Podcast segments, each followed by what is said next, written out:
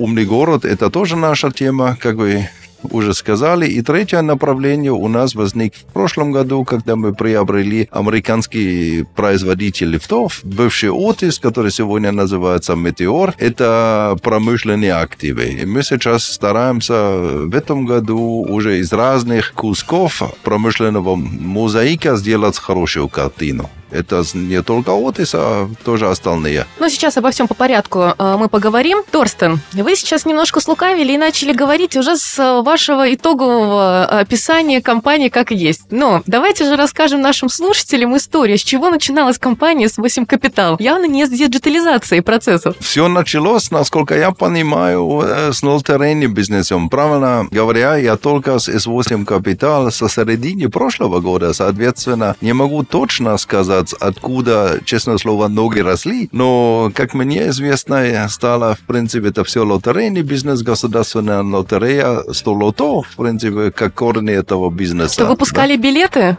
Выпускали билеты, организовали вот этот лотерейный бизнес, являются главным спонсором разных благотворительных мероприятий. И, соответственно, оттуда, из-за того, что этот бизнес очень связан тоже с цифровизацией, потом перешли э, в дигитальный бизнес. Ну а как это связано с цифровизацией? Вот для тех, кто включал просто телевизор у нас и зачеркивал, зачеркивал вот эти счастливые циферки, как это связано? Где, где лото и где цифровизация? Можно, в принципе, сказать, все, что сегодня или все, что два 20 лет назад существовал на э, бумажном носителе, можно поставить в интернете, можно в электронном виде тоже организовать. Да, если бумажно, бумажный бизнес – это аналогичный бизнес, тогда интернет или экран – это цифровой бизнес. Если мы все раньше работали с блокнотами, а сегодня мы все уже двигаемся с планшетами, с такими устройствами, как iPhone и остальные. Не, но все-таки, вот знаете, зачеркиваете с билетика цифры, вот это вот как-то нечто сокровенное есть в этом. Ну, согласитесь, вы играли сами в лотерейные билеты? Да, да, тоже, тоже, конечно, играю. Хорошо, очень интересно, но давайте сейчас перейдем к еще одной более интересной теме, связанной непосредственно с информационными технологиями. Вы принимали участие в секции, посвященной умному городу. Но прежде чем мы будем углубляться именно в ваш проект, а давайте вообще определим, что такое умный город. Вот по вашему мнению, что это? Какой он должен быть, чтобы считаться умным? По моему мнению, умный город или самый умный город – это тот город, где все процессы с помощью цифровизации очень хорошо и очень эффективно организованные. Имею в виду там, где транспорт, где движение очень эффективно работают, типа без пробок, где можно транспортировать иное количество людей утром на свои рабочие места беспрерывно, вечером обратно, в принципе, где государство государственные или, или муниципальные услуги хорошо рассчитаны и автоматично рассчитаются, например, городская инфраструктура, типа счета на ну, коммунальные услуги, все остальное, что это, что таких вещей очень хорошо работают. Но я так понимаю, что не все вещи должны быть очевидны нам, как жителям городов. Мы должны просто ощущать комфорт. Да, именно, именно. В принципе, самые эффективные процессы вы не заметите. Если вам нужен, в принципе, этим разбираться, если вам нужно организовать туда плест, тогда это уже знак, что город уже не самый умный, потому что вы должны этим заниматься. А если все таким образом построено, что вы один раз, в принципе, попали туда, один раз все необходимые данные построили, а потом процесс сам, сам по себе правильно работает, да, и у вас есть такое ощущение, что вас никто не обманывает, и процесс работает без ошибок, тогда я это считаю очень умный подход.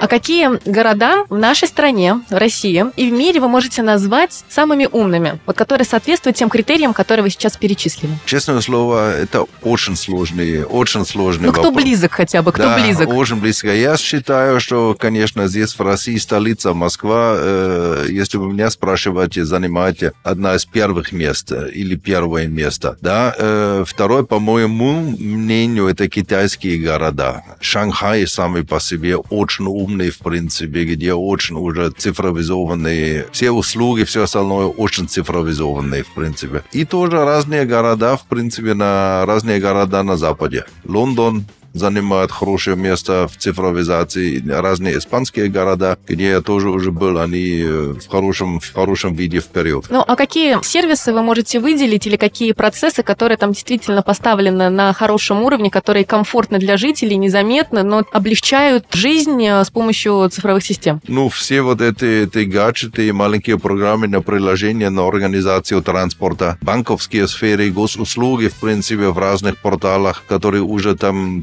таким образом работают и нам действительно облегчают, облегчают жизнь. Торстен, у меня в заметках указано очень интересное название проекта «Цифровой лифт». Что это такое? И зачем нам нужен именно цифровой лифт? Зачем нам нужен цифровой лифт? Это хороший вопрос. Лифты, они одно из самых распространенных средств транспорта в России. В России у нас приблизительно, если я не совсем ошибаюсь, у нас 750 тысяч единиц в лифтовом парке РФ да, 750 раз, в принципе, лифт 750 тысяч раз. Лифт вас транспортирует утром, в принципе, с, вашего, с вашей квартиры, в принципе, вниз, а вечером обратно домой.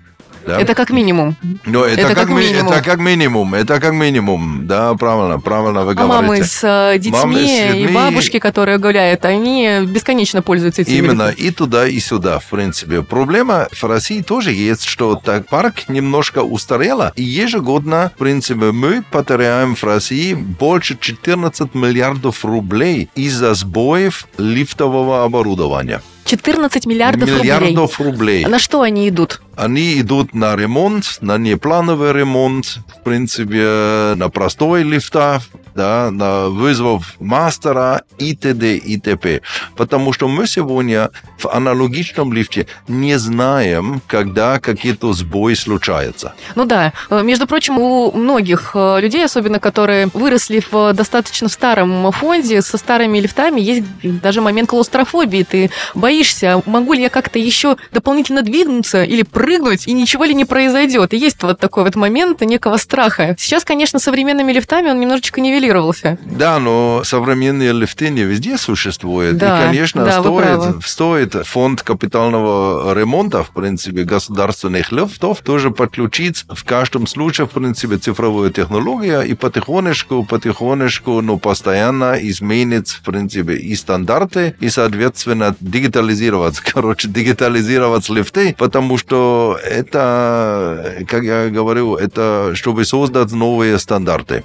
Вот 14 миллиардов э, рублей. Рублей, угу. рублей мы теряем да. ежегодно. Да. На обслуживание лифтов. 750 тысяч единиц. Что делать? Что делать? Нашу инициативу, в принципе, э, разделили в три основные блоки. Первое – это то, что называется Internet of Things. Надо, в принципе, оборудовать все лифты соответствующими устройствами. Это лебедки в лифте, это дверные системы, это узлы безопасности, да, которые нужно не только в аналогичном виде или в механическом виде двигаться, а тоже передаст информацию об этих движениях движениях в какой-то центр обработки данных. Для этого нужно соответствующие сенсоры, соответствующие датчики, средства передачи, короче, антенны, которые передают, как с мобильным смартфоном, в принципе, все вот эти данные, которые там собираются на центр обработки этих данных, да, чтобы потом, в принципе, разработать разные алгоритмы на более эффективное управление этого Правильно я понимаю, что сейчас нет лифтов, которые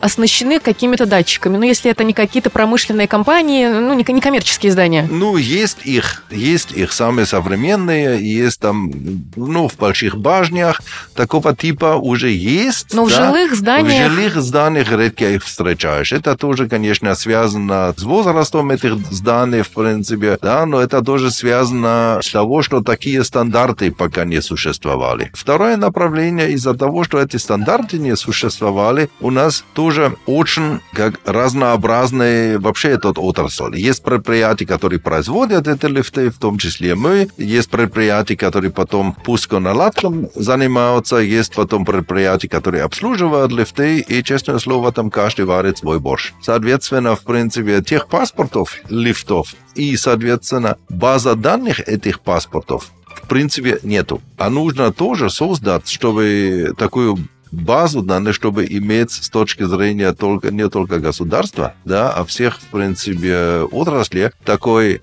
общий обзор да, лифтового парка, чтобы сразу управлять этот парк и тоже не только с аналогичными, а тоже дигитальными средствами. То есть два направления. Два. Это интернет э, вещей и... И создание этого парка. И третье направление, да, с этими средствами, если ты потом в облачных э, решениях собираешь все эти данные, тогда это идет уже процесс цифровизации. Можно тогда разбираться с этими данными движения каждого лифта, да, можно, соответственно, можно создать для больших крупных объектов цифровой двойник этого лифта с разными алгоритмами искусственного интеллекта, в принципе, оптимизировать движение лифта, движение дверей, все вот это, вот, и потом оптимальную программу обратно туда создать, чтобы лифт сам по себе двигается очень оптимально. Второе, это уже то, что называется по-английски predictive maintenance, да, если не только происходит ремонт по разным, по разным срокам или при необходимости, в принципе, ремонта в экстренных случаях. Можем прогнозировать, когда можно необходимо про... сделать да, ремонт. Можно прогнозировать, в принципе, тоже износа разных критичных вещей. И третье, конечно, это тоже дополнительный эффект, что можно в лифте таким образом тоже увеличить комфорт. Звучит очень интересно и, честно вам признаюсь, звучит очень дорого. Как сделать так, чтобы этот проект реализовался? Какие необходимые ресурсы, в том числе и человеческие ресурсы для того, чтобы это случилось? Что для этого необходимо? Ну, сначала нужно изучать рынок, во-вторых, в принципе, программистов, да, которые это разрабатывают, и можно тоже из других отраслей, где-то сегодня уже существует, типа скопировать, да, и сокращение расходов это всегда на одну единицу, это все всегда тоже э, вопрос масштабирования. Конечно, все, э, типа, весь этот, это развитие для 1, 2, 3 промышленных лифтов, скорее всего, это не стоит. Это, это шикарные проекты. А если все эти расходы уже масштаби... ну, не расходы масштабируешь, а расходы распределяешь на тот фонд, о чем мы говорили, 750 тысяч новых лифтов, тогда скорее это становится уже как новый стандарт, как сейчас смартфоны, которые мы тоже используем. Первые смартфоны были очень дорогие. Первые мы только что заметим, типа 50-летний юбилей первого мобильного телефона, да, и э, если я сравнивал первый мобильный телефон с теми смартфонами, которые мы сегодня, в принципе, без особенного внимания используем, тогда это уже другое дело. А я правильно понимаю, что это пока проект, на который вы ищете партнеров, инвесторов, э, которые готовы развивать его вместе с вами? Или это уже запущенная история? Честное слово, это была уже запущенная история, минимум в разных сегментах, но связана, конечно, с событиями прошлого года. Часть этих стандартов или часть этих решений ушли с России. Конечно, крупные игроки на рынке, да, на мировом рынке уже развивали такую технологию. Да. Это не только что, в принципе, абсолютно с нуля начнем. Но Meteor или S8 как промышленная или как тоже международная компания да, с международными связями, мы сейчас стараемся как раз взять или развивать то, что уже было, и использовать то, что, то, что уже есть, и соединить оба, оба этих решений. Торстен, мы желаем удачи вашему проекту. Я надеюсь, что в скором времени, в ближайшие годы, десятилетия мы уже увидим и сами прочувствуем на себе возможность вот этих цифровых лифтов и почувствуем себя более безопасно и комфортно в умном городе вместе с цифровыми лифтами. У нас в гостях был Торстен Шуберт, управляющий директор S8 Capital. Говорили о умных городах, о цифровых лифтах, ну и вообще об интересных вещах, связанных прежде всего с нашим с вами комфортным пребыванием и с нашей комфортной жизнью в любом уголке мира, в частности в России. Спасибо вам большое. Спасибо вам большое. Шоу, Шоу. «Пенек». «Пенек». Сел и поболтал.